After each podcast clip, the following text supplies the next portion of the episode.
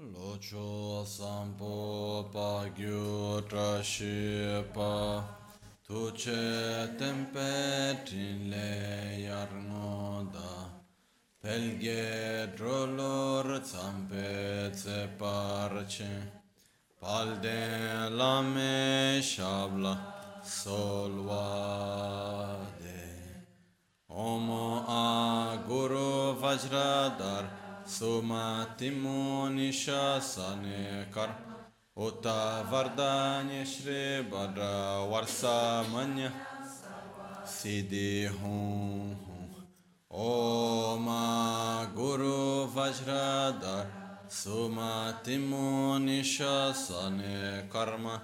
Uta vardanya shri badra Varsamanya sarva siddhi hum Om Guru Vajradhar Uta Vardanya Shri Bhadra Varsamanya Sarva Siddhi Hum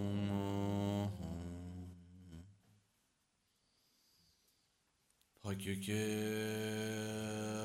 Akudam dagi lo pakyu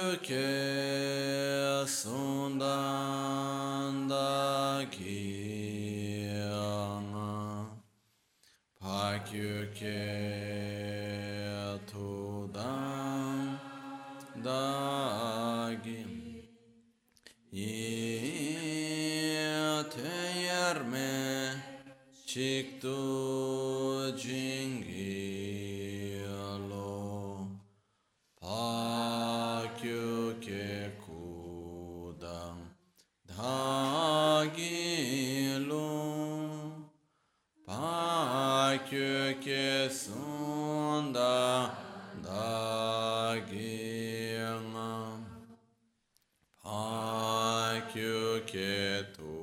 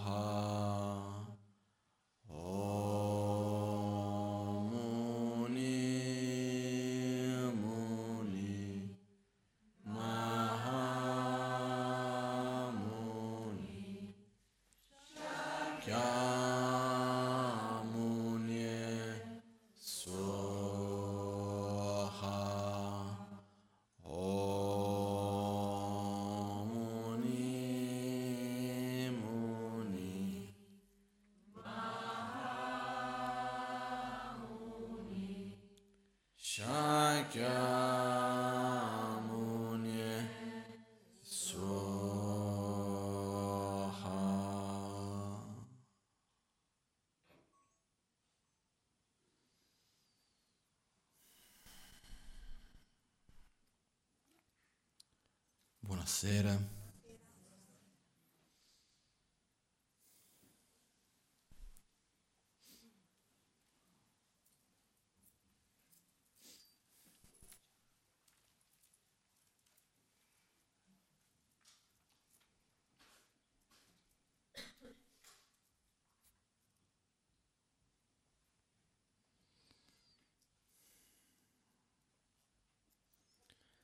Certe volte abbassa un pochettino il volume per piacere.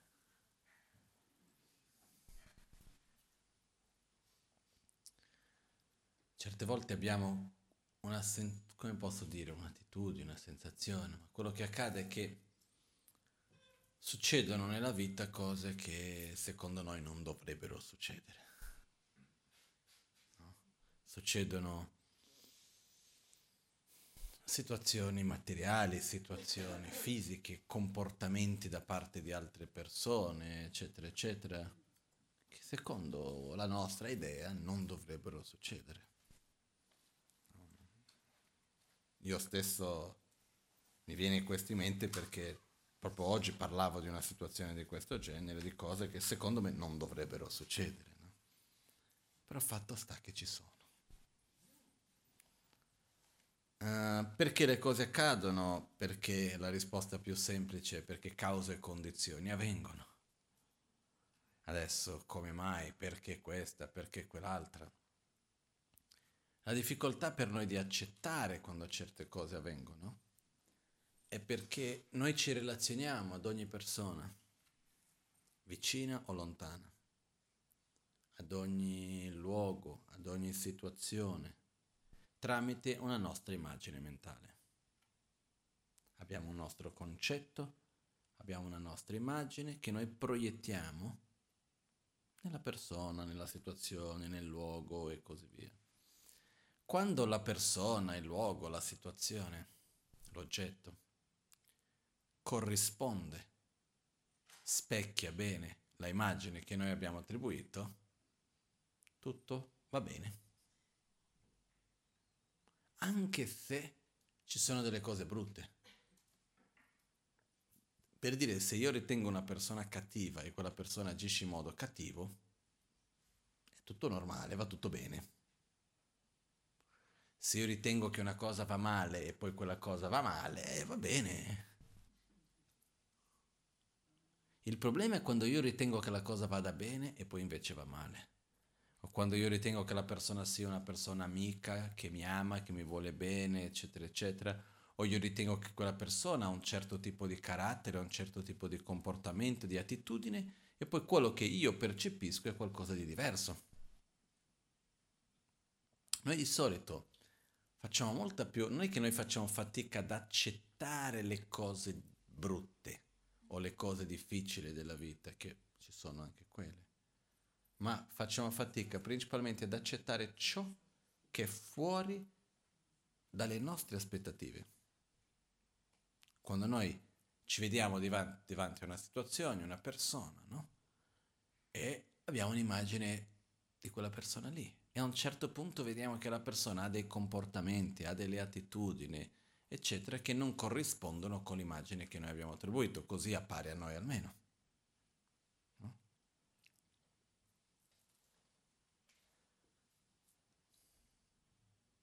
Ci sono tante situazioni diverse, ci sono mod- ogni situazione è una situazione diversa, non si può generalizzare più di tanto, però quello che accade è che se noi osserviamo bene, una delle cose che anche che viene fatto, che non è per niente bella, però che avviene, è il fatto per esempio di eh, cercare di abituarci a certe cose affinché noi riteniamo che sia normale e a un certo punto quello giustifica quel tipo di azioni e comportamenti. Quello accade anche con la violenza. Quando c'è una certa violenza che noi vediamo spesso, quando sentiamo spesso, quando quella cosa è sempre presente nella nostra vita in un modo o in un altro, che cosa succede piano piano? Rientra nella nostra immagine mentale, quindi quello è normale anche se non è bello e a un certo punto non ci facciamo più problemi con quella cosa lì. Okay? Però il punto che volevo principalmente portare oggi non è questo. È il fatto che certe volte quando noi creiamo un'aspettativa, quando noi creiamo un'immagine di qualcosa, e a un certo punto vediamo che le cose non sono come secondo noi potrebbero o dovrebbero essere, non solo rimaniamo male, ma è come se diciamo, ah, se le cose non possono essere come secondo me dovrebbero, a quel punto è meglio che non faccia niente. A quel punto molo tutto.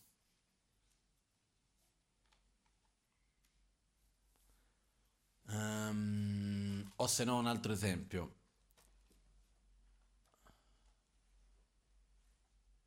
C'è qualcuno che io ritengo che sia una persona che ha un esempio, qualcuno che per me rappresenta delle, delle qualità, un'etica, qualcosa, eccetera. A un certo punto quella persona agisce in un modo che dal mio punto di vista non va bene. E quindi è come se crolla il mito. A questo punto cosa faccio? Ah, guarda, se non lo fa lui, ma figuriamoci che lo faccio io a questo punto, quell'attitudine lì, no? Quindi c'è un... Quello che voglio dire è che certe volte quando abbiamo una cosa, un'idea, una volontà e le cose non corrispondono come secondo noi dovrebbero essere, abbiamo la tendenza anche noi stessi un po' di molare. È come se il comportamento degli altri non corretto o la situazione non bella andasse a giustificare un nostro comportamento che non è il più corretto, eccetera, eccetera. Come se ci mancasse a quel punto il sostegno per andare avanti su certi aspetti. Non so se è chiaro quello che dico. Perciò, quello che succede uno ovunque siamo, qualunque cosa ci sia, non è mai una ragione per molare quello che noi veramente crediamo. Io credo che i momenti di difficoltà sono importanti, le crisi sono importanti, perché quello che succede è che quando abbiamo una crisi, quello ci dà la possibilità di rivedere la nostra scelta e di vedere veramente se quello che crediamo è una cosa profonda o è una cosa solo superficiale. È quello che io vedo in generale quando uno si avvicina al Dharma, agli insegnamenti, alla spiritualità, così come trasmessa nel buddismo, così questa parola che diciamo Dharma, che comprende tante cose. Esiste un primo momento di innamoramento, che è bellissimo e tutto, eccetera, che viene con un po' anche di ingenuità e, e viene anche con un po' di, come si può dire, idealismo in qualche modo uno, va, uno tende a idealizzare certe cose. E quello che succede è che prima o poi c'è la, il primo scontro, che vedi che una cosa non è proprio come secondo me dovrebbe essere, o che c'è un certo punto... C'è un momento in cui quella, come si può dire, quella, quella magia dell'innamoramento finisce e mi chiedo, ma voglio veramente passare la mia vita con questa persona o no? Perché quel momento di quella magia non c'è più. E adesso è il momento di fare i conti con la realtà, nel senso di, ok, quali sono le qualità, quali sono i difetti, cosa voglio veramente, come voglio, come non voglio, eccetera, eccetera, no? Per me questo è accaduto quando avevo intorno... Uh, che anno è stato? Fammi cercare di ricordare. Sì, intorno al 99, 2000, più o meno quegli anni lì. E un periodo nel quale io mi sono trovato davanti a situazioni, davanti a attitudini che secondo me non erano assolutamente giuste. Mi, fatto, mi hanno fatto crollare un po' certi miti che avevo in qualche modo, più che altro idee che erano un po' immagini idealizzate che avevo attribuito a delle altre persone ed è stato uno dei momenti più preziosi per me. Perché mi sono trovato davanti a una cosa che facevo prima, e però lo facevo quasi che per scontato. No? È un po' come, uh, se prendiamo la metafora di prima, mi innamoro di qualcuno, sto insieme perché mi sono innamorato, punto. Però a un certo punto uno si chiede, ma perché lo sto facendo? Ho la libertà, non ho nessun obbligo di essere qui. Perché lo faccio? È veramente quello che voglio? Non è veramente quello che voglio? Rivedere le nostre scelte è importante. No? Per me personalmente quello che più mi ha colpito quell'epoca dove sono rimasto la più grande difficoltà è stato più che altro il rapporto con l'istituzione più che con gli insegnamenti veri e propri, quindi con ciò che comunque rappresentava per me in quel momento gli insegnamenti, e nella nostra idea dice ma come può un'organizzazione che si basa su questi valori fare quella cosa lì. Come possono persone che a principio rappresentano questi e quell'altri valori fare quelle altre cose là? Questo è stato quello che è successo a me. Non mi metto a dire i dettagli di quello che è accaduto semplicemente per non mettere voi in una situazione di avversione. Tanto non serve a niente entrare nei dettagli su questo, a non sia che cercare di giustificare la mia difficoltà del momento e generare avversione in voi, credo io. Quindi non, non vedo la necessità di questo. No? Però fatto sta che mi sono trovato io personalmente in questo tipo di situazione. È qualcosa che io prima prendevo per scontato. A un certo punto ho dovuto rivedere Ovviamente io sono una persona che le cose avvengono dentro di me e uh, mentre sta succedendo qualcosa difficilmente lo, lo andrò a verbalizzare e parlare. Sin da quando ero piccolo non ho mai avuto questo bisogno, questa voglia di andare, dover andare a stare a parlare, ma sai che sta, che sta succedendo questo, come quell'altro, cioè il mio percorso, il mio processo.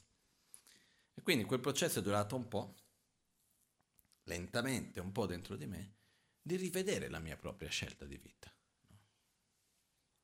E ehm, quello che mi ha portato a rivedere questa scelta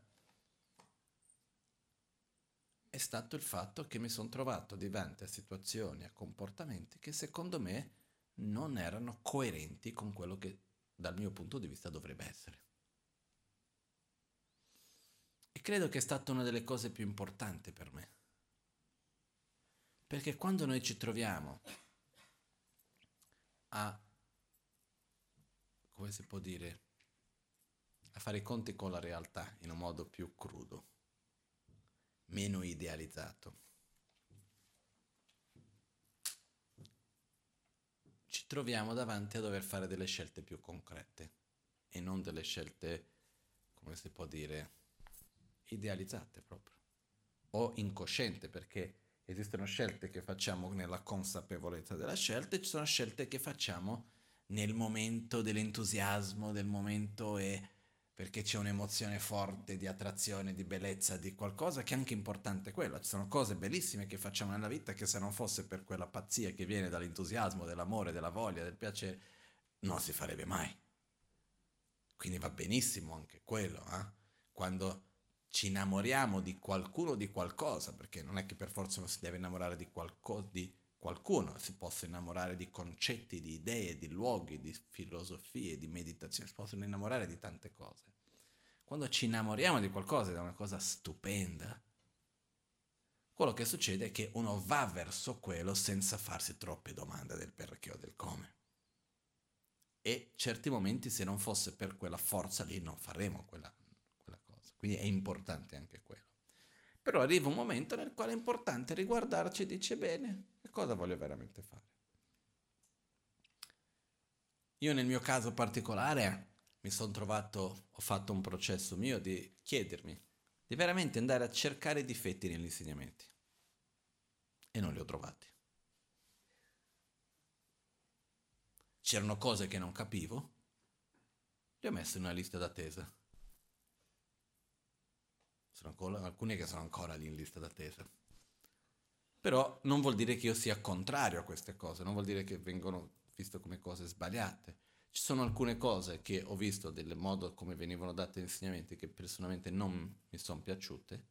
Sono andato a vedere e ho visto che in quel caso lì era più che altro il modo in cui certe cose erano state trasmesse in un certo contesto più che gli insegnamenti fondamentali e originali veri e propri, no? Quindi, perché poi anche dipende il contesto in cui una cosa viene insegnata, cambia il modo di fare. Una volta ero qua a Milano, qua vicinissimo, sono stato invitato da un prete qua vicino a parlare nella chiesa, qua, nella parrocchia. Una volta mi hanno chiesto di parlare sulla preghiera dal punto di vista del buddismo. E dopo che ho finito di parlare, ho avuto, stato lì un po' a parlare col prete e gli ho fatto una domanda che era stata, ma secondo te è vero, perché questa è la mia percezione, le ho detto, che ci sono diversi dogma nella tradizione cristiana che originalmente non erano dogma. Però il momento nel quale tu devi cominciare a trasmettere quelle conoscenze alla grande massa di persone, non hai più il controllo e la possibilità di spiegare ogni cosa a ogni persona. Quindi for- i dogma inevitabilmente in qualche modo succede che si creano dei dogma perché se no, perché non c'è più la possibilità di andare a spiegare. Così ho visto questo col buddismo, ci sono certi concetti, certe cose che a certe persone, a certi luoghi, a certe mente- mentalità non c'è lo spazio per capire. Quindi se dovessi farli credere in quella cosa non avrebbe lo spazio da subito, ci vorrebbe tanto sforzo e tempo per riuscire a spiegarli. Quando fai la grande massa questo non è possibile. Questo comunque per dire che le cose, gli insegnamenti, anche cambiando contesto, cambiano significato. Ma per me, quando ho guardato gli insegnamenti del Dharma, quello che io avevo accesso, quello che ho ricevuto io, più cercavo difetti non li ho trovati. Nei miei maestri ho cercato difetti, non li ho trovati. Però ho imparato a vederli anche come esseri umani. Cosa importante. Perché se io ho davanti a me un essere che non è umano, qualcosa che è idealizzato come qualcosa che va molto di più e molto al di là, questo vuol dire che io non posso raggiungere lo stesso. Perché se chi ho davanti a me, che per me è l'esempio, è qualcuno che possiamo usare qualunque termine sia, è un Buddha, è un essere sacro, è un essere divino, un... possiamo usare qualunque termine che sia. Ma io vado a mettere lui sul sacro, io sul profano, mondano, comunque due cose totalmente staccate. Se, io, se noi ci mettiamo in due piani completamente diversi, nel quale io chiedo l'aiuto, però mi metto con questa distanza, vuol dire che io non posso raggiungere. Quindi non è più un esempio per me, è qualcuno a cui chiedo cosa che non dovrebbe essere così. Quindi anche riuscire a vedere i propri maestri, nel mio caso, vedere i miei maestri da una prospettiva comunque come esseri umani. Mi ricordo una volta in monastero che uno dei miei maestri mi ha chiesto una cosa che mi ha lasciato sconvolto e sono rimasto male. Uh, era un periodo un po', un po', strano perché io non sono mai stato di scrivere tanto fin d'oggi molto meno poesie. E c'è stato un periodo che è durato circa un mese, qualcosa che scrivevo tutti i giorni un, una o due poesie. Quel giorno mi sono seduto, mi sono messo lì, mi sono messo una poesia tristissima che ho scritto, ero rimasto male. Che poi era una stupidata, non era niente di così grave quello che lui mi aveva chiesto, eh? però andava fuori eh, dai miei principi di correttezza, eccetera, eccetera, no? Ed ero rimasto male. Però è stato importante anche quello per vedere innanzitutto che la gratitudine che ho non è perché lui sia un essere perfetto, ma è per tutto quello che lui mi dona, che per me è prezioso importante. Non so se è chiara la differenza. Perché quello che io ho già visto più volte, che io ho fatto in quella volta, per quello che posso parlare come un'esperienza mia diretta, eh, io ho visto succedere anche diverse volte noi abbiamo la tendenza di idealizzare qualcuno o di idealizzare, ma proprio quasi che nel vero senso della parola di farlo di lui un dio, no? Non di idealizzare nel senso di ideale, anche, ma di idealizzare, di, non so se si può dire indeozzare in, in italiano, se è portoghese, uh, indeosar si dice in portoghese, comunque è fare di una persona un essere super speciale. Quindi noi invece di relazionarci con quello che noi riceviamo, la gratitudine per quello che noi riceviamo e quello che abbiamo imparato, l'esempio concreto che ci abbiamo davanti su un aspetto o un altro, cerchiamo più che altro di relazionarci con qualcosa che è lontano, però sul, sul sacro dal punto di vista di... come posso... è difficile trovare la parola. Comunque una cosa lontana e pura in qualche modo. Però siamo strani. Perché allo stesso tempo che andiamo a idealizzare, prendiamo il fucile per cercare i difetti. Non so se è chiaro questo concetto. Nel senso, io ti ho messo lì in alto, però adesso è compito tuo provare che sei degno di quello che dove ti ho messo. Eh? E la prima volta che sgarri ti sparo. È chiaro questo concetto? Però chi ci perde siamo noi. Quando mio maestro mi ha fatto mi aveva chiesto una cosa che io ero rimasto, ma posso anche dire, se no uno sta lì a pensare che cosa sarà che ha chiesto, no? Io avevo un mio maestro di tibetano, che era una persona bellissima, si chiamava Gentrin Lengodrup, basso ma piccolino piccolino.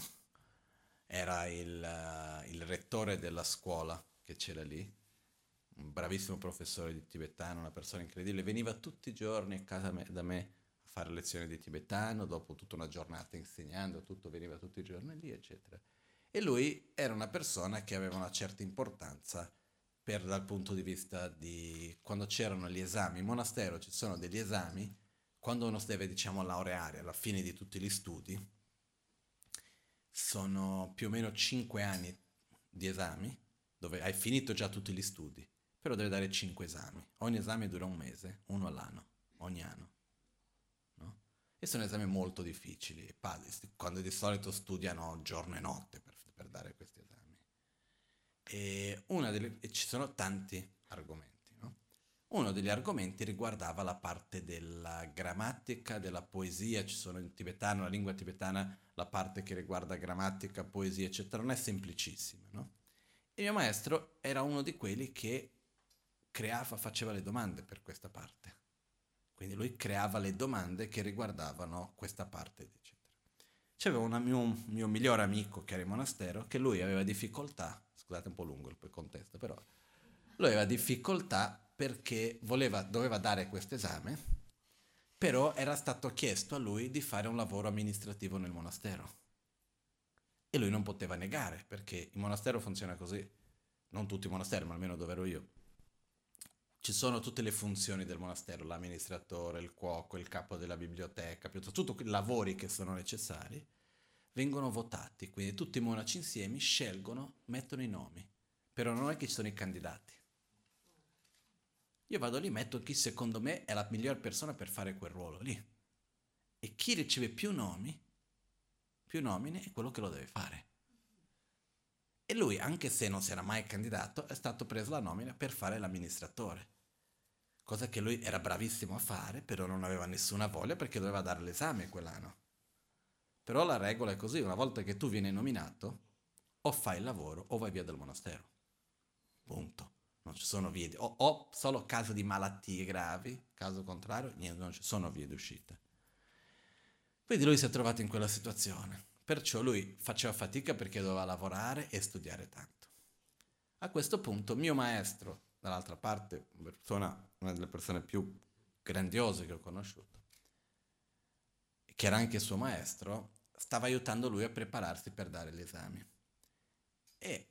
E mi è venuto e mi ha detto, guarda, lui deve studiare tanto, però visto che ha poco tempo, perché dovendo anche fare il lavoro di amministrazione al monastero, amministrazione di, e lui faceva l'amministrazione generale, più di 4.000 persone, era una cosa abbastanza complessa. Comunque ha detto, deve studiare, però è importante che se lui riuscisse a sapere esattamente su che cosa specifico deve studiare, perché negli esami, se devo fare l'esame di, che ne so io, filosofia, non è che ci sono tutti i punti, c'è il libro intero, magari nell'esame verrà su un punto specifico, no? Quindi lui ha detto, se lui potesse su certi argomenti sapere già su che cosa è, sarebbe più facile. Ha detto sì. Ha detto, puoi chiedere al tuo professore di tibetano, non di darci le domande, ma di dire su tutte le materie che ci sono, le possibili zone di domande su dove sarà. No? Io mi sono trovato in una situazione veramente a disagio. Non è che mi stesse chiedendo una cosa così trascendente, cattivo, qualunque cosa, ma secondo me non era corretta. E quindi mi sono trovato lì, non è che mi ha chiesto se lo paghi per qualcosa, semplicemente ha detto, lo puoi chiedere, no? Io sono andato da mio maestro di tibetano e gli ho detto, guarda, mi sento a disagio. Dopo che ho scritto la poesia, sono stato male, tutto il resto. Ho detto, però lui mi ha chiesto, ho dato la mia parola che l'avrei fatto.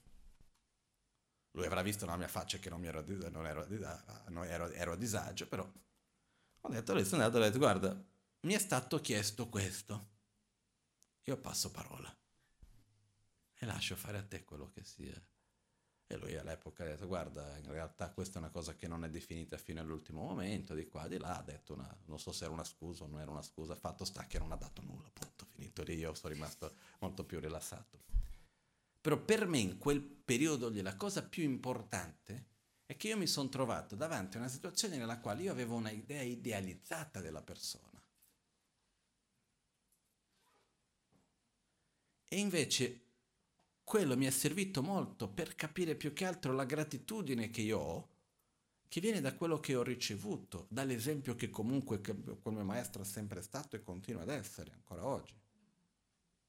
È stato il mio modo di poter condividere e insegnare il Dharma in gran parte grazie a lui.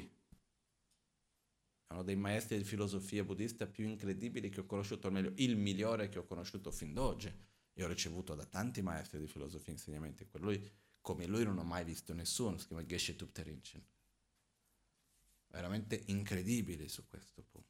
Perciò, per me è stato un momento nel quale dover riconoscere la gratitudine per quello che ho ricevuto, per l'esempio che ho davanti, e venire un po' fuori da quel contesto idealizzato e quell'attitudine che ho detto prima, che prima metto sul trono e dopo sul pedestale lo metto lì in alto e poi cerco il difetto per sparare addosso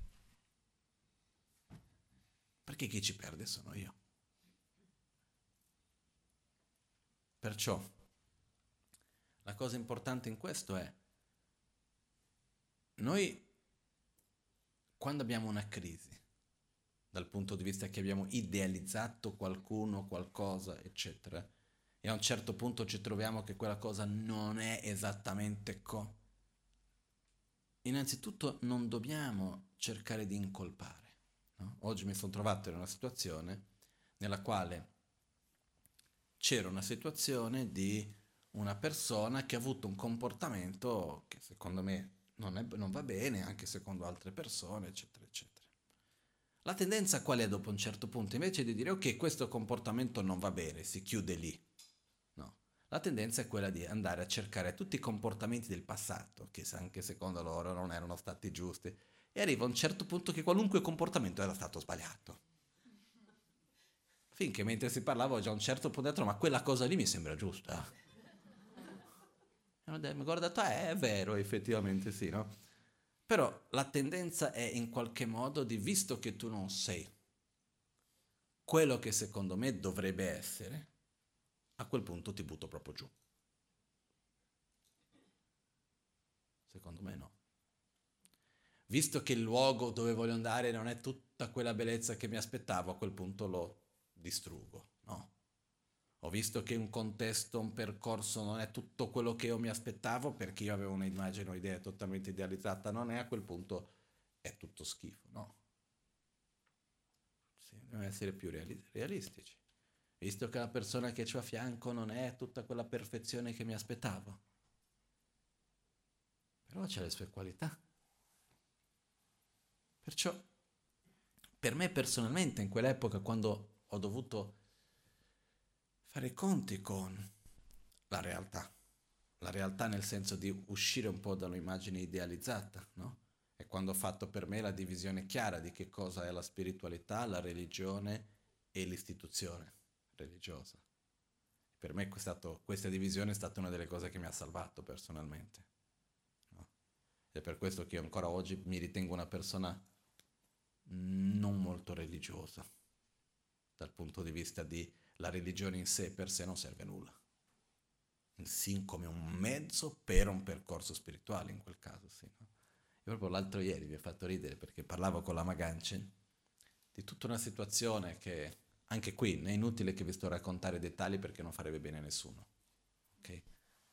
Uh, comunque c'è tutta una situazione abbastanza difficile, eccetera, eccetera, di cui stiamo parlando. Io ho detto a Rinpoche, così spontaneo, guarda, quando vedo certe cose, certi comportamenti fatti a nome del contesto religioso, in un contesto religioso anche il più buddista dove mi trovo, certe volte quasi mi vergogno di essere religioso. E allora cioè, mi ha risposto una totale spontaneità. We are not religious. No? e ho detto, va bene, condivido pienamente questa cosa, no? In che senso questo? Nella religione in sé è per sé. Non è che siamo il punto di vista no perché il buddismo o la tradizione è questa piuttosto che quell'altra la cosa che devo proteggere a tutti i costi, il resto non importa. L'istituzione è necessaria. Anche qui c'è un'istituzione chiamata Kumpela Magancia. Se non ci fosse l'istituzione non avremmo un luogo su cui poter riunirci non sarebbe possibile ricevere le informazioni, non sarebbe possibile organizzare in modo per fare che, poss- che questo scambio possa avvenire. Quindi l'istituzione ha una sua funzione e esiste per servire la religione. La religione è il metodo che esiste per servire la persona, l'essere e il suo percorso spirituale, in realtà. Quando diventa più importante l'istituzione che la persona, o diventa più importante l'istituzione che la religione, qua c'è qualcosa che non va dal mio punto di vista. E questo è quello che ho imparato, per me è stato importante fare questo cambiamento. Comunque, ogni volta quando vedo situazioni che io non condivido, è difficile, alla fine per fortuna mia posso fare un respiro di sollievo e dire che bello dove sono.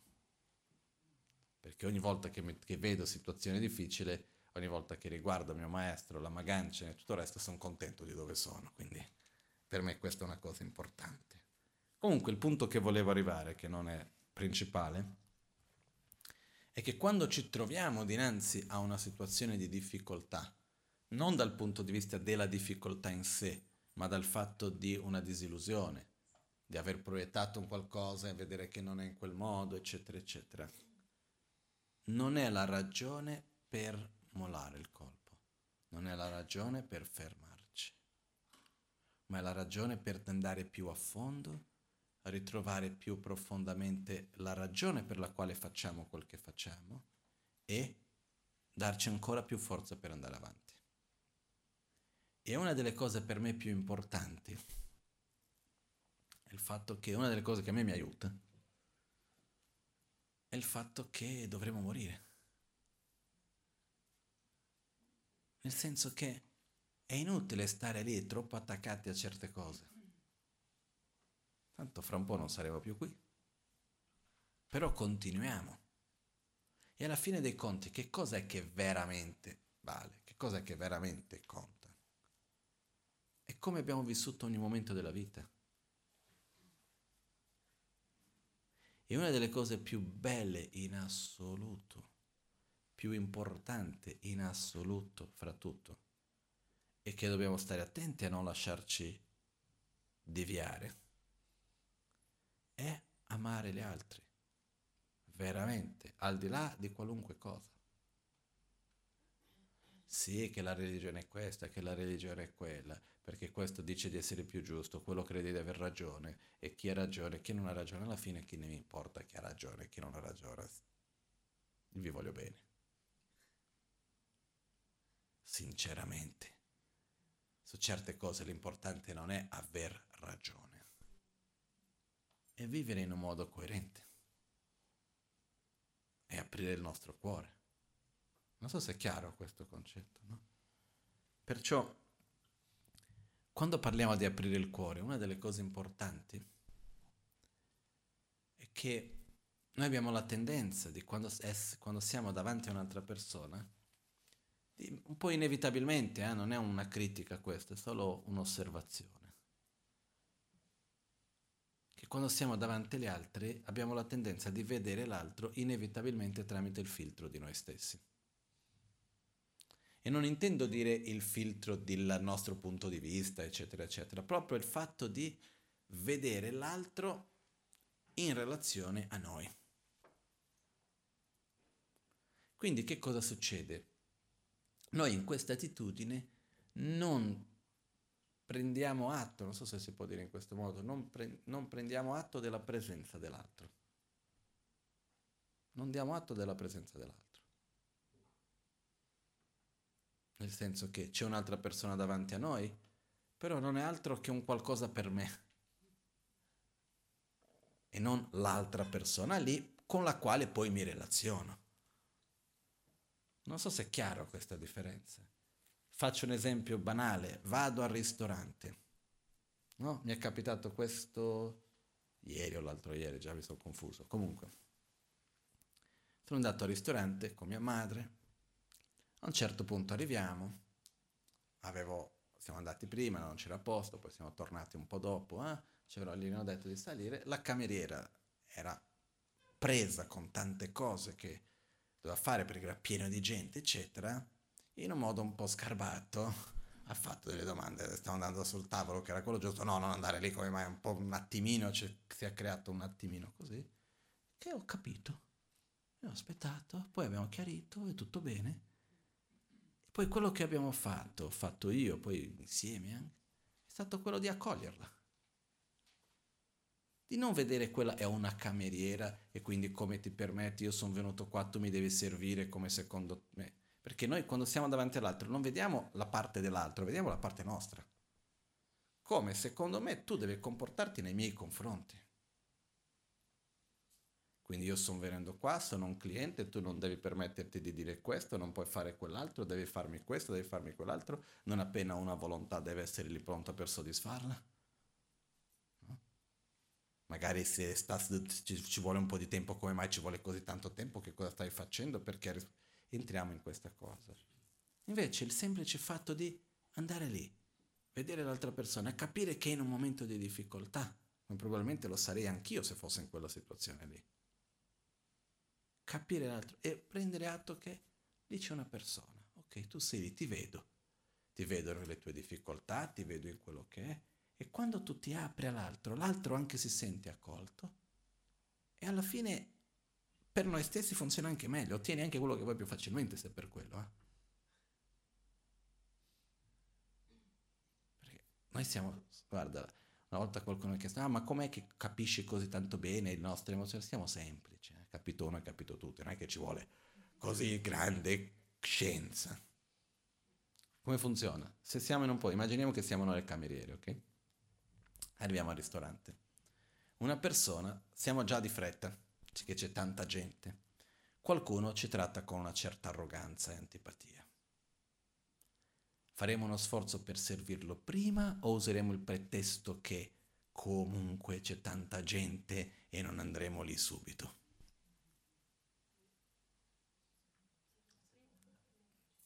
Non lo so, prima o seconda, la tendenza maggiore è la seconda. Se arriviamo lì e c'è qualcuno che ci sta simpatico, che ci accoglie, che ci sorride, eccetera, avremo una tendenza maggiore ad andare verso lì, no? Quindi eh, questa non è la ragione per la quale uno fa questo, però comunque funziona anche in quel senso lì. E è stata un'esperienza bella anche perché al momento in cui l'abbiamo accolta, no? anche con due parole nel quale fai capire che vedi l'altro e lo rispetti, si crea uno scambio che è molto bello. Questo è un modo semplice anche di dare amore in una cosa stupida. Però prima di amare, la prima cosa che dobbiamo fare è vedere l'altro. Perché la nostra tendenza è quella, quando siamo davanti a qualcuno che in qualche modo è utile e di beneficio, fa bene a noi, lo vediamo e lo amiamo. Quando siamo davanti a qualcuno che per qualunque ragione è qualcuno che secondo noi ci fa del male, non va bene, cerchiamo di escluderlo. Quando siamo davanti a qualcuno che secondo noi non ci fa né bene né male, siamo indifferenti. Non, non, non, non vediamo l'altro, non ci accorgiamo dell'altro, non, è come se non esistesse per, noi, per i nostri occhi. Quindi il primo passo da fare è vedere l'altro. E per me una cosa bellissima è quella che quando noi invece mettiamo veramente nella nostra vita la priorità di amare, di vivere in un modo coerente, di comprendere come, vi- come sono le cose, come la realtà. Le altre menate sono menate e non dobbiamo collegarci con queste cose. Posso essere in mezzo alla guerra, che è una cosa orribile. Posso sempre amare. posso sempre vedere l'altro. Possono esserci momenti di incredibile bellezza in mezzo alla più grande distruzione, che vengono da quando riusciamo a collegare con quella parte più bella e profonda di noi stessi, di vedere l'altro e amarlo. E addirittura quando noi veramente riusciamo, impariamo a vedere l'altro e cominciamo prima a vedere meglio quelle persone con cui siamo già più vicini. Quindi siamo davanti all'altra persona, no? È un po' anche un esercizio che non è semplicissimo, uh, però per me molto bello anche, che è quello di essere davanti a una persona e vedere la persona indipendentemente dal titolo che gli diamo, dalla categoria in cui la mettiamo. Quindi sono davanti a una persona e dico, ok, tu sei mio padre, mia madre, mio figlio, mia figlia, mio amico, mio capo, chi lavora per me, marito, moglie, quel che sia. Oggi non ti vedo come marito, moglie, padre, madre, figlio, quel che sia. Oggi sei un, un essere umano, prima di tutto. Che per caso sei mio marito, mia moglie, mio figlio, mio padre, mia madre o qualcos'altro. Mettere davanti l'essere umano e dopo la categoria del ruolo che quella persona ha. Non so se è chiaro questo. È bellissimo. Vediamo la persona con altri occhi. Perché quando noi mettiamo la categoria, quella viene già con delle aspettative e degli, e degli aspetti idealizzati. Perciò vedere l'altro, aprirci all'altro. Non vuol dire che devo risolvere i suoi, i suoi problemi, non vuol dire che devo togliere le sue sofferenze o dare la sua gioia, no, semplicemente vederlo, accorgermi della sua esistenza. Il semplice fatto di vedere l'altro è già un atto di amore verso quella persona. E noi questo possiamo farlo ogni giorno. Possiamo farlo in ogni situazione. Perciò renderci conto no? che l'altro c'è e che, è un, ess- che è un essere umano o un essere, un animale anche. Non è che per forza deve essere un essere umano eh, di cui parliamo. Però l'importante c'è, c'è chi lo fa bene con gli animali e non riesce a farli con gli esseri umani. È importante con tutti. Eh. C'è chi lo fa con gli esseri umani e non riesce a farli con gli animali. Farli con tutti. Perciò quello che succede è vedere l'altro. Una volta che io vedo a quel punto è quel semplice passo di dire ti amo. Voglio che tu sia felice. Capire però che il fatto che io ti ami non mi toglie nulla, solo mi dà di più.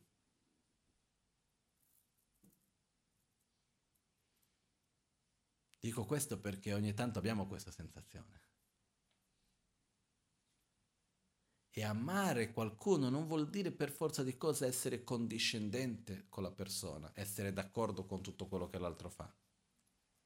Tu esisti e più riusciamo a vedere le altre. Prima cominciamo a vedere meglio quelli che stanno più vicini a noi, poi vediamo quelli a cui di solito siamo più indifferenti. No? Io mi ricordo, mi è successo già per esempio, che ne so, una volta avevo la macchina tanti anni fa, ma sono passati 15 anni, non lo so, tanti anni fa. La prima macchina che ho usato qui in Italia, 12 anni fa, non lo so, più o meno quello. E un giorno andando da qua, da la macchina si è rotta, proprio non andava più, eccetera. Mi sono fermato al benzinaio a un certo punto, ho cercato di metterla a posto. Sono arrivato, ma non sa bene come sono riuscito ad arrivare. Ma nel benzinaio ho chiesto aiuto al ragazzo che era lì, eccetera, eccetera.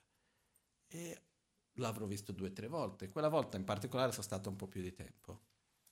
E mi ricordo che l'ho visto come cerco di fare sempre, non sempre riesco bene, però faccio, cerco di fare sempre, di guardarsi negli occhi, salutare con rispetto, vedere l'altro, no?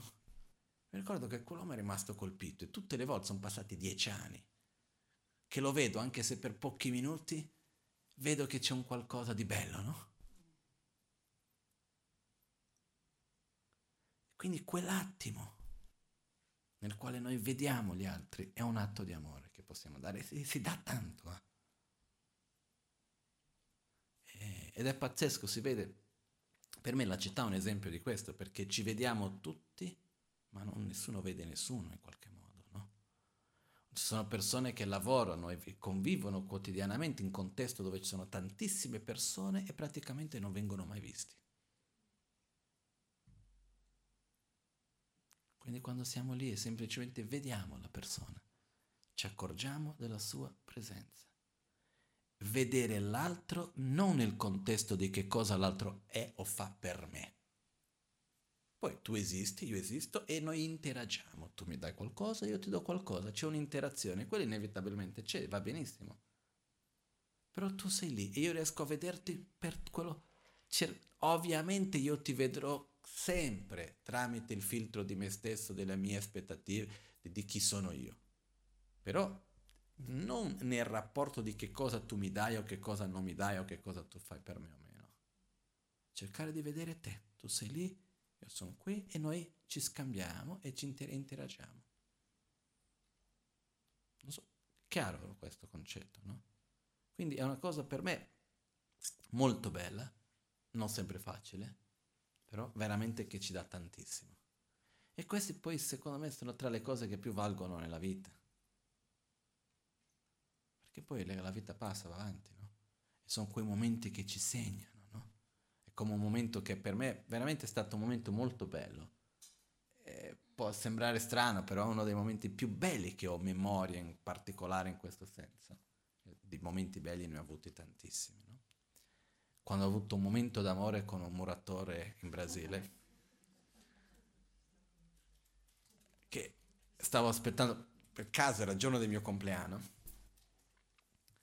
ero lì davanti al, fuori dall'ufficio di un amico, stavamo andando a mangiare e aspettavo lui che venisse fuori con la macchina dal garage e a fianco c'era una costruzione e c'era un muratore lì con il casco giallo così, che mi guardava, è normale che la gente mi guardi ed è come sto vestito, no? Questo qua mi guardava così un po'. Però quando qualcuno ti guarda e tu lo riguardi, la tendenza qual è? Togliere lo sguardo, no? Invece lui mi, mi, mi stava guardando, io mi sono messo lì a guardare lui. E lui è rimasto lì a guardarmi, no? E siamo rimasti lì e piano piano io ho cominciato a sorridere. Lui ha cominciato a sorridere. Il sorriso, ma piano piano, eh? era come uno specchio quasi, un sorriso, lui sorrideva. E non so, siamo rimasti lì un minuto, due minuti, un tempo molto lungo in realtà. Ed è stato un momento bellissimo, che ha dato gioia, ha dato pienezza, perché rendersi, vedere l'altro, certe volte si fa con uno sguardo con un sorriso, con l'attitudine, con la presenza. E noi riceviamo tantissimo da questo. Ci riempie. E così le possibilità sono infinite ogni giorno. No? E sono dei posti dove meno ci aspettiamo che possiamo trovare dei momenti bellissimi. E la vita è fatta di questi, dei momenti, no? Quindi, di sicuro ognuno di noi c'è le proprie menate, le proprie cose che vanno bene, quelle che non vanno tanto bene, quello che secondo noi dovrebbe essere in un modo invece non lo è. Poi, per assurdo, e secondo me questo è un po' un assurdo, assommare su le nostre proprie preoccupazioni e aspettative, mettiamo quelli a livello macro, internazionali, mondiali, guidati da una media che è propaganda, scusate se lo dico però, no? come dice un grande filosofo, Chomsky dice, no? la macchina di, crear- di creazione di consenso. È quello che abbiamo, perché dietro c'è chi, chi è il proprietario, comunque non entro in questi dettagli adesso. Però, al di là di tutto, già io, io, io, almeno penso così, eh. poi magari qualcuno può dire ah non hai il senso della responsabilità o qualunque cosa che sia. Personalmente, prima di tutto quello che leggo in gran parte non mi fido. Fino a un certo punto credo che succede molto di più nel mondo di quello che viene detto, dipende su che cosa ci interessi di dire e su che cosa non ci interessa.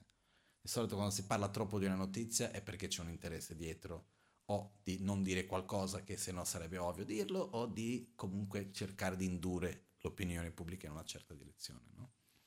Ma a me, io dedico le mie preghiere perché ci sia pace, perché ci sia equilibrio, perché le persone possano vivere veramente con amore una con l'altra. Però che cosa fa un politico dall'altra parte del mondo o nella porta a fianco a me? Fino a un certo punto io posso dedicare le mie preghiere, posso dedicare, però non è che io ho il potere di cambiare qualcosa. Oltre che quando dovrò andare a votare, a quel punto scelgo chi devo votare. Se vedo delle cose assurde, posso cercare di mettere la mia parola per cambiare qualcosa, lo posso fare. Però il semplice preoccuparsi per preoccuparsi, parlare per parlare.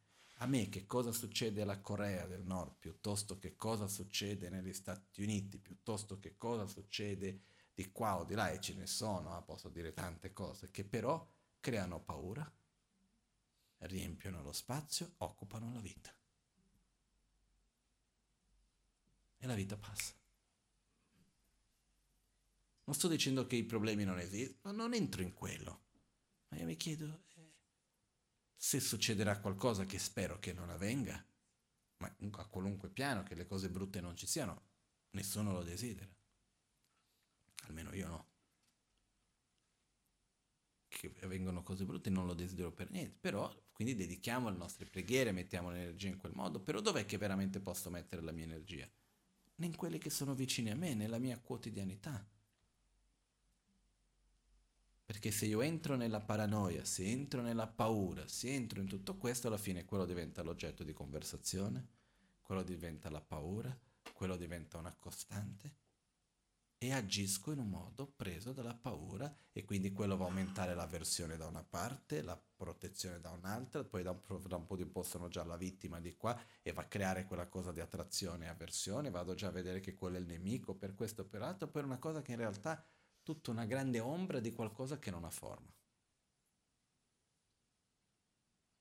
Quindi preferisco mettere l'energia nell'amare quelli che ho intorno nel cercare di coltivare questo amore il più possibile, nel vedere ognuno. E la vita si svolge nelle piccole cose. È una cosa che noi magari non ci immaginiamo tanto, no? Quando noi vediamo le cose più grandi, che ne so, i presidenti dei paesi piuttosto che le grandi aziende o una cosa a un livello più importante, magari chiamiamo così. Immaginiamo che le cose avvengono chissà come, ma le, avven- le cose avvengono con le piccole cose come nella nostra vita di ogni giorno. Eh? E lì è la stessa cosa, la vita, la vita avviene per piccoli momenti, c'è questo momento, poi incontra la persona, pensi una cosa, c'è un'influenza di qua, di là, tutte le cose avvengono così. Perciò la cosa importante è noi, ovunque stiamo, qualunque livello ci troviamo, vivere con coerenza, vivere basati principalmente nel fatto che non importa che cosa sia, dove sono, io cercherò di vivere nel miglior modo che posso, ossia dando amore. Questa è la cosa più importante e con saggezza sviluppare amore e saggezza. Questo per me è l'obiettivo fondamentale. Tutto il resto, che vada in un modo, che vada in un altro, che sia in un modo, che sia in un altro, sinceramente, è importante fino a un certo punto. Dal momento che qualunque cosa sirva per lo sviluppo di più amore, per lo sviluppo di più saggezza, per aiutarci in questo percorso, questa è la cosa più importante. Io per me stesso credo che dinanzi alla mia propria morte ci sono tre cose importanti. Aver avuto una vita coerente, aver sviluppato più amore e più saggezza. Questi sono i tre punti più importanti. Quando arriverà? Non lo so. Perciò è importante vivere da adesso. Con questa massima coerenza, con questa massima consapevolezza e vedere che ogni giorno ci sono tante le opportunità per fare qualcosa e che la vita è fatta dei momenti, i momenti sono fatti di pensieri. E quindi veramente io vi invito a non riempire la nostra vita con cose che non servono a niente. O meglio, che servono a creare paura, creare ansia, creare altri sentimenti che in realtà non abbiamo bisogno. Ne abbiamo già abbastanza nel nostro piccolo, figuriamoci perché dobbiamo ancora riempire con altre cose. Poi, veramente, se un giorno ci ritroviamo in mezzo a una guerra o qualunque cosa, a quel punto dovremo affrontarla. Quello è un altro discorso. Eh? eh? Io ho già visto, io ho avuto diverse persone che ho conosciuto che hanno passato per situazioni molto difficili e c'era una di queste persone che mi ha detto una cosa che mi ha fatto riflettere. Era un, un amico, il suo padre veniva originalmente di una famiglia molto benestante, questo in Cile, e a un certo punto eh, hanno perso tutto. Il suo nonno a un certo punto ha perso tutto e lui ha dovuto crescere quando era bambino in uno stato dove letteralmente non avevano le, le, scarpe erano bucate perché non c'erano soldi per comprare scarpe nuove, con l'inverno che passavano freddo e con la fame. E il suo nonno era uno che aveva passato una parte della sua vita con molto denaro anche. E, e lui diceva, diceva, la povertà è peggio da vedere che da vivere.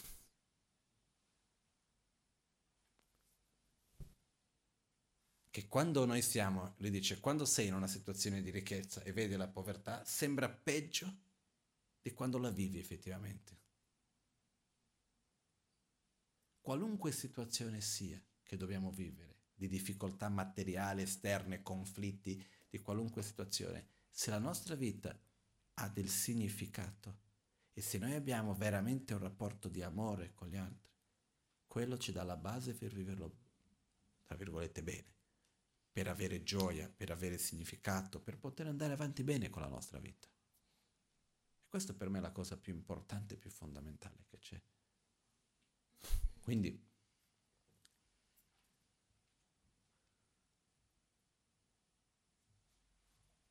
coltivare l'amore nella nostra quotidianità. Questo per me è una delle cose più importanti, anche perché è importante meditare, e oggi non voglio dilungarmi troppo per dare più tempo alla pratica. È importante fare le preghiere. La parola preghiera in tibetano mönla vuol dire il sentiero dell'aspirazione. Quindi direzionare le nostre aspirazioni, che cosa desidero. E poco tempo fa la Magan ci disse, ho chiesto a lui, ah puoi pregare per questa persona? Lui ha detto, sì sì, è pregare. La, la parola moderna che ci sarebbe per pregare è un programma, fare un programma. Come? Ha detto sì, perché program è quando dice ah, quella cosa succederà così e quell'altra succederà così, uno si fa un programma. Una preghiera è un programma che fai per l'altro ah, che tu stia in salute, che quella cosa stia meglio, che quella cosa avvenga in quell'altro modo. Nel buddismo la preghiera non è il chiedere che qualcosa avvenga, non è il fatto di io ti prego come io faccio richiesta, ma è più che altro io direziono i miei pensieri con quello che desidero per te. No? Le preghiere sono importanti perché come dicevano dei miei maestri, Dragon Rinpoche, la prima cosa che dobbiamo fare affinché qualcosa avvenga è desiderarla poi c'è un'altra cosa con tutto questo che è molto importante. Cerco di essere molto breve. Abbiamo un corpo, dobbiamo prenderlo cura. Abbiamo una famiglia, abbiamo degli impegni nella società, dobbiamo mantenerli nel meglio che possiamo. Viviamo in un ambiente, dobbiamo prendere cura di questo ambiente, viviamo in una società dove ci sono certe regole, eccetera, che vanno rispettate.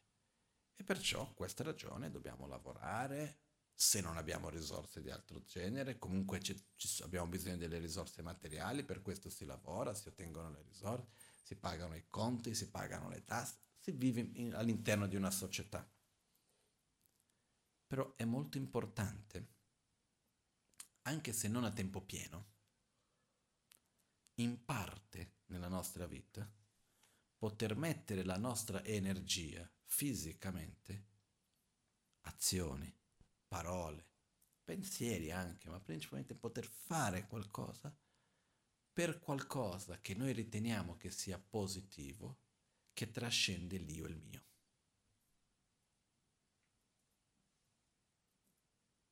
Una volta mi ricordo con un amico che era in un momento di una crisi, sua tipo depressione, non stava tanto bene, eccetera, ma il suo problema, dove lui stava male, era perché a livello professionale aveva ottenuto tutto quello che voleva di più.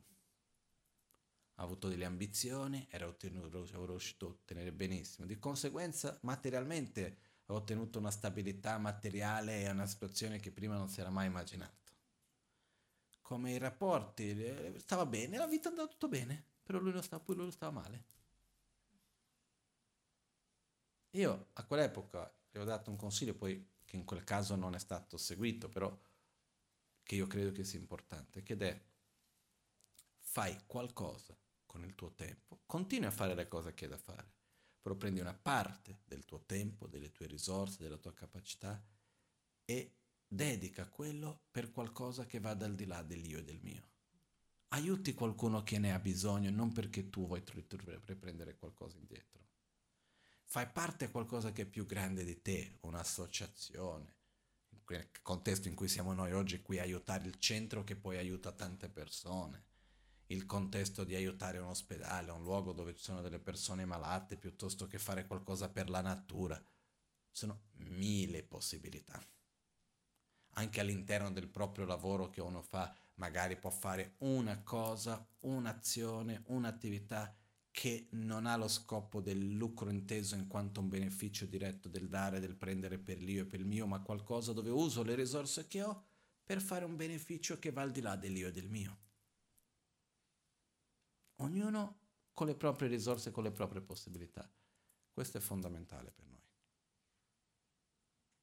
È fondamentale poter usare le nostre risorse per fare delle cose belle, non belle come dal punto di vista di riconoscimento, per fare delle azioni che o aumentino la gioia, o sollevano dalla sofferenza, o diano significato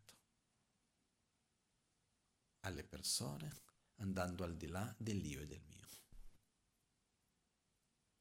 Ognuno lo può fare, anche se sia fare una piccola parte in, nell'interno di una cosa molto più grande di noi. Però questa è una cosa che è anche importante in tutto ciò. Ok? Quindi Come stavo dicendo prima, la meditazione è importante, il modo come noi viviamo è importante, abbiamo un corpo, dobbiamo prendere cura di questo corpo, è importante meditare, è importante fare tutto questo. Come dicevo prima, il lavoro va bene, però è importante che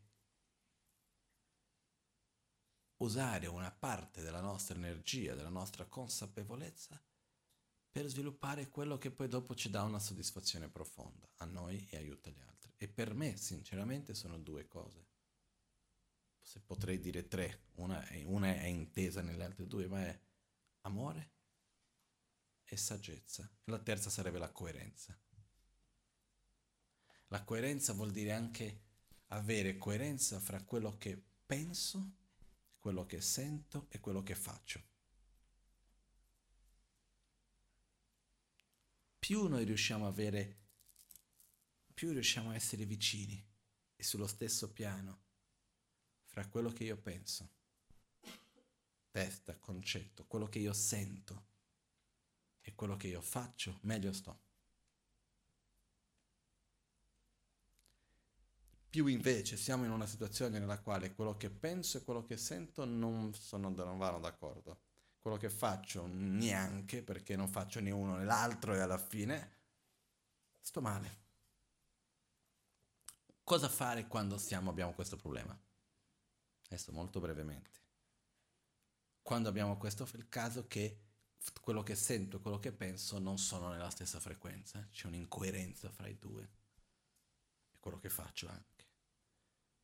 Io credo che una delle cose da fare è fare amicizia fra i due.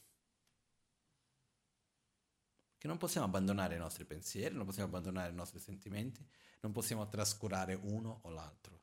I sentimenti sono, la, sono il risultato delle esperienze che abbiamo vissuto fin d'oggi.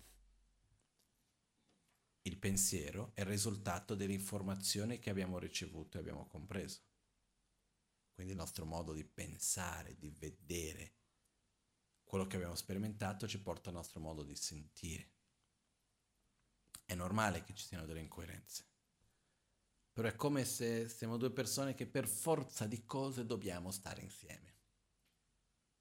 Ci troviamo, siamo in un posto, dobbiamo stare lì a un tempo indeterminato a vivere nella stessa stanza.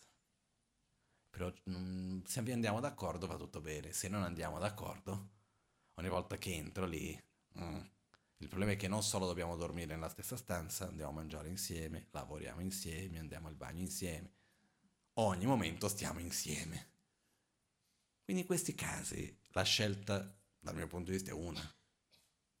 O vai d'accordo o vai d'accordo, non è che c'è tanto altro da fare. Quindi cosa fai? Vai oltre certe conflitti e cerchi di rispettare come si fa. Ok, oggi si fa a modo mio, domani si fa a modo tuo. Si trova un punto d'accordo, no? Che a me piace dormire con la luce accesa, a te ti piace dormire con la luce spenta. Come si fa? Un giorno luce accesa, un altro giorno la luce spenta. E piano piano andiamo a trovare un equilibrio io mi abito piano piano a dormire con la luce accesa, tu ti abiti piano piano a dormire con la luce spenta, finché magari un giorno troviamo un equilibrio fra i due, no? Però dobbiamo rispettare uno l'altro. Quindi vuol dire io faccio quello che vuoi te, rispettando la tua necessità, senza perdere la consapevolezza di quelle che sono le mie, di quello che io voglio. Quindi questo tra il pensare e il sentire. Ogni tanto diamo più spazio al pensare, senza perdere contatto con quello che sentiamo ogni tanto diciamo no, qua seguiamo il, senti- il, il, il sentire senza perdere il concetto della, del, del pensare. E piano piano andiamo a creare un'amicizia fra i due, finché ci sia un equilibrio. Perché funziona così anche fra due persone, no? Anche se a un certo punto non andiamo d'accordo per niente, se io comincio a rispettare te, tu cominci a rispettare me, Dopo di un po', quando abbiamo visto, anche se eravamo molto diversi, a un certo punto si crea una sintonia. E a quel punto si riesce a, si, si arriva un punto nel quale si agisce come se fosse una persona sola quasi.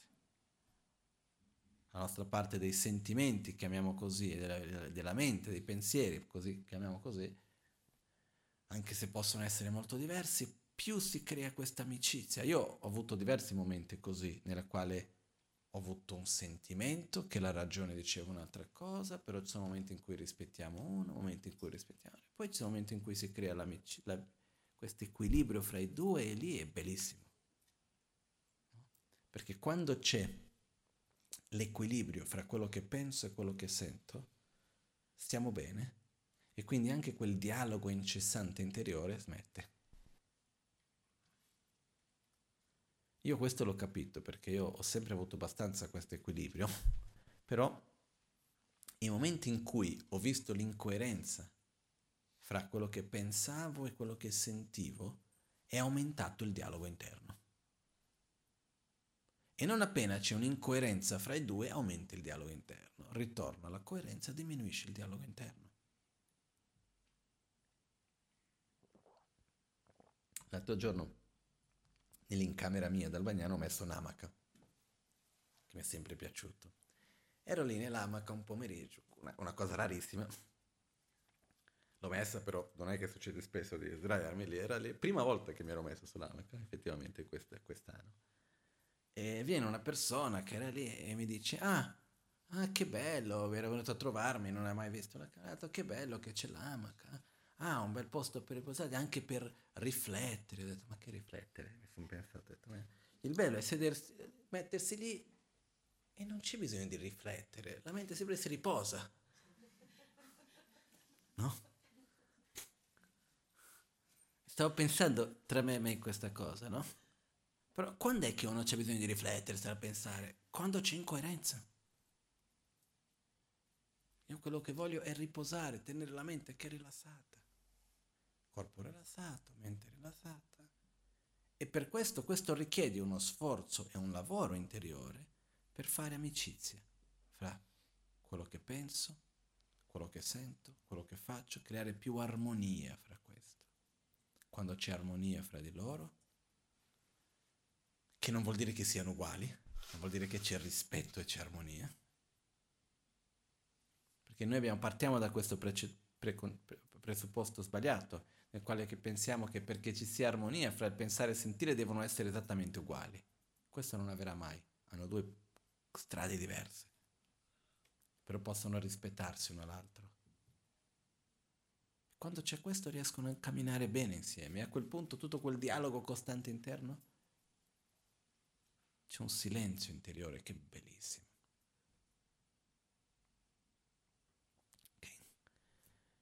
Quindi per me queste sono le cose più importanti. E poi ovviamente dobbiamo fare il possibile nella nostra quotidianità per sviluppare queste cose. Okay? Adesso mettiamo un po' più di energia sulla parte di realizzare questi stati, quindi meditiamo un po' insieme. Oggi faremo la pratica dell'autoguarigione un attimino completa, non come ho fatto le ultime due o tre volte che ho parlato troppo. Non c'è stato il tempo. Tumici weze ma towana te ime lami kyo dorje ku se wa tong ne chi da pa chom te chi me rik si nyur tu to pare shu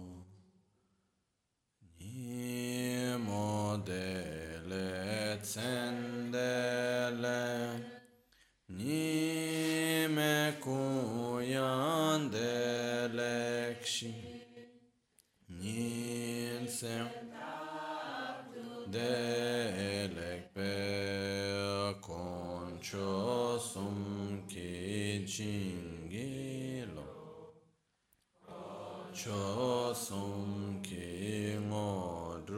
drub tsol Concio ki trashisho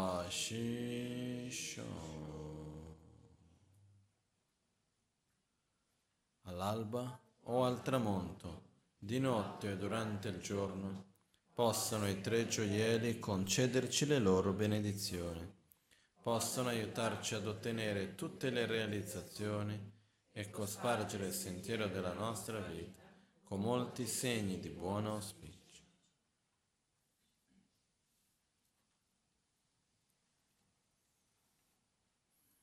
Rashid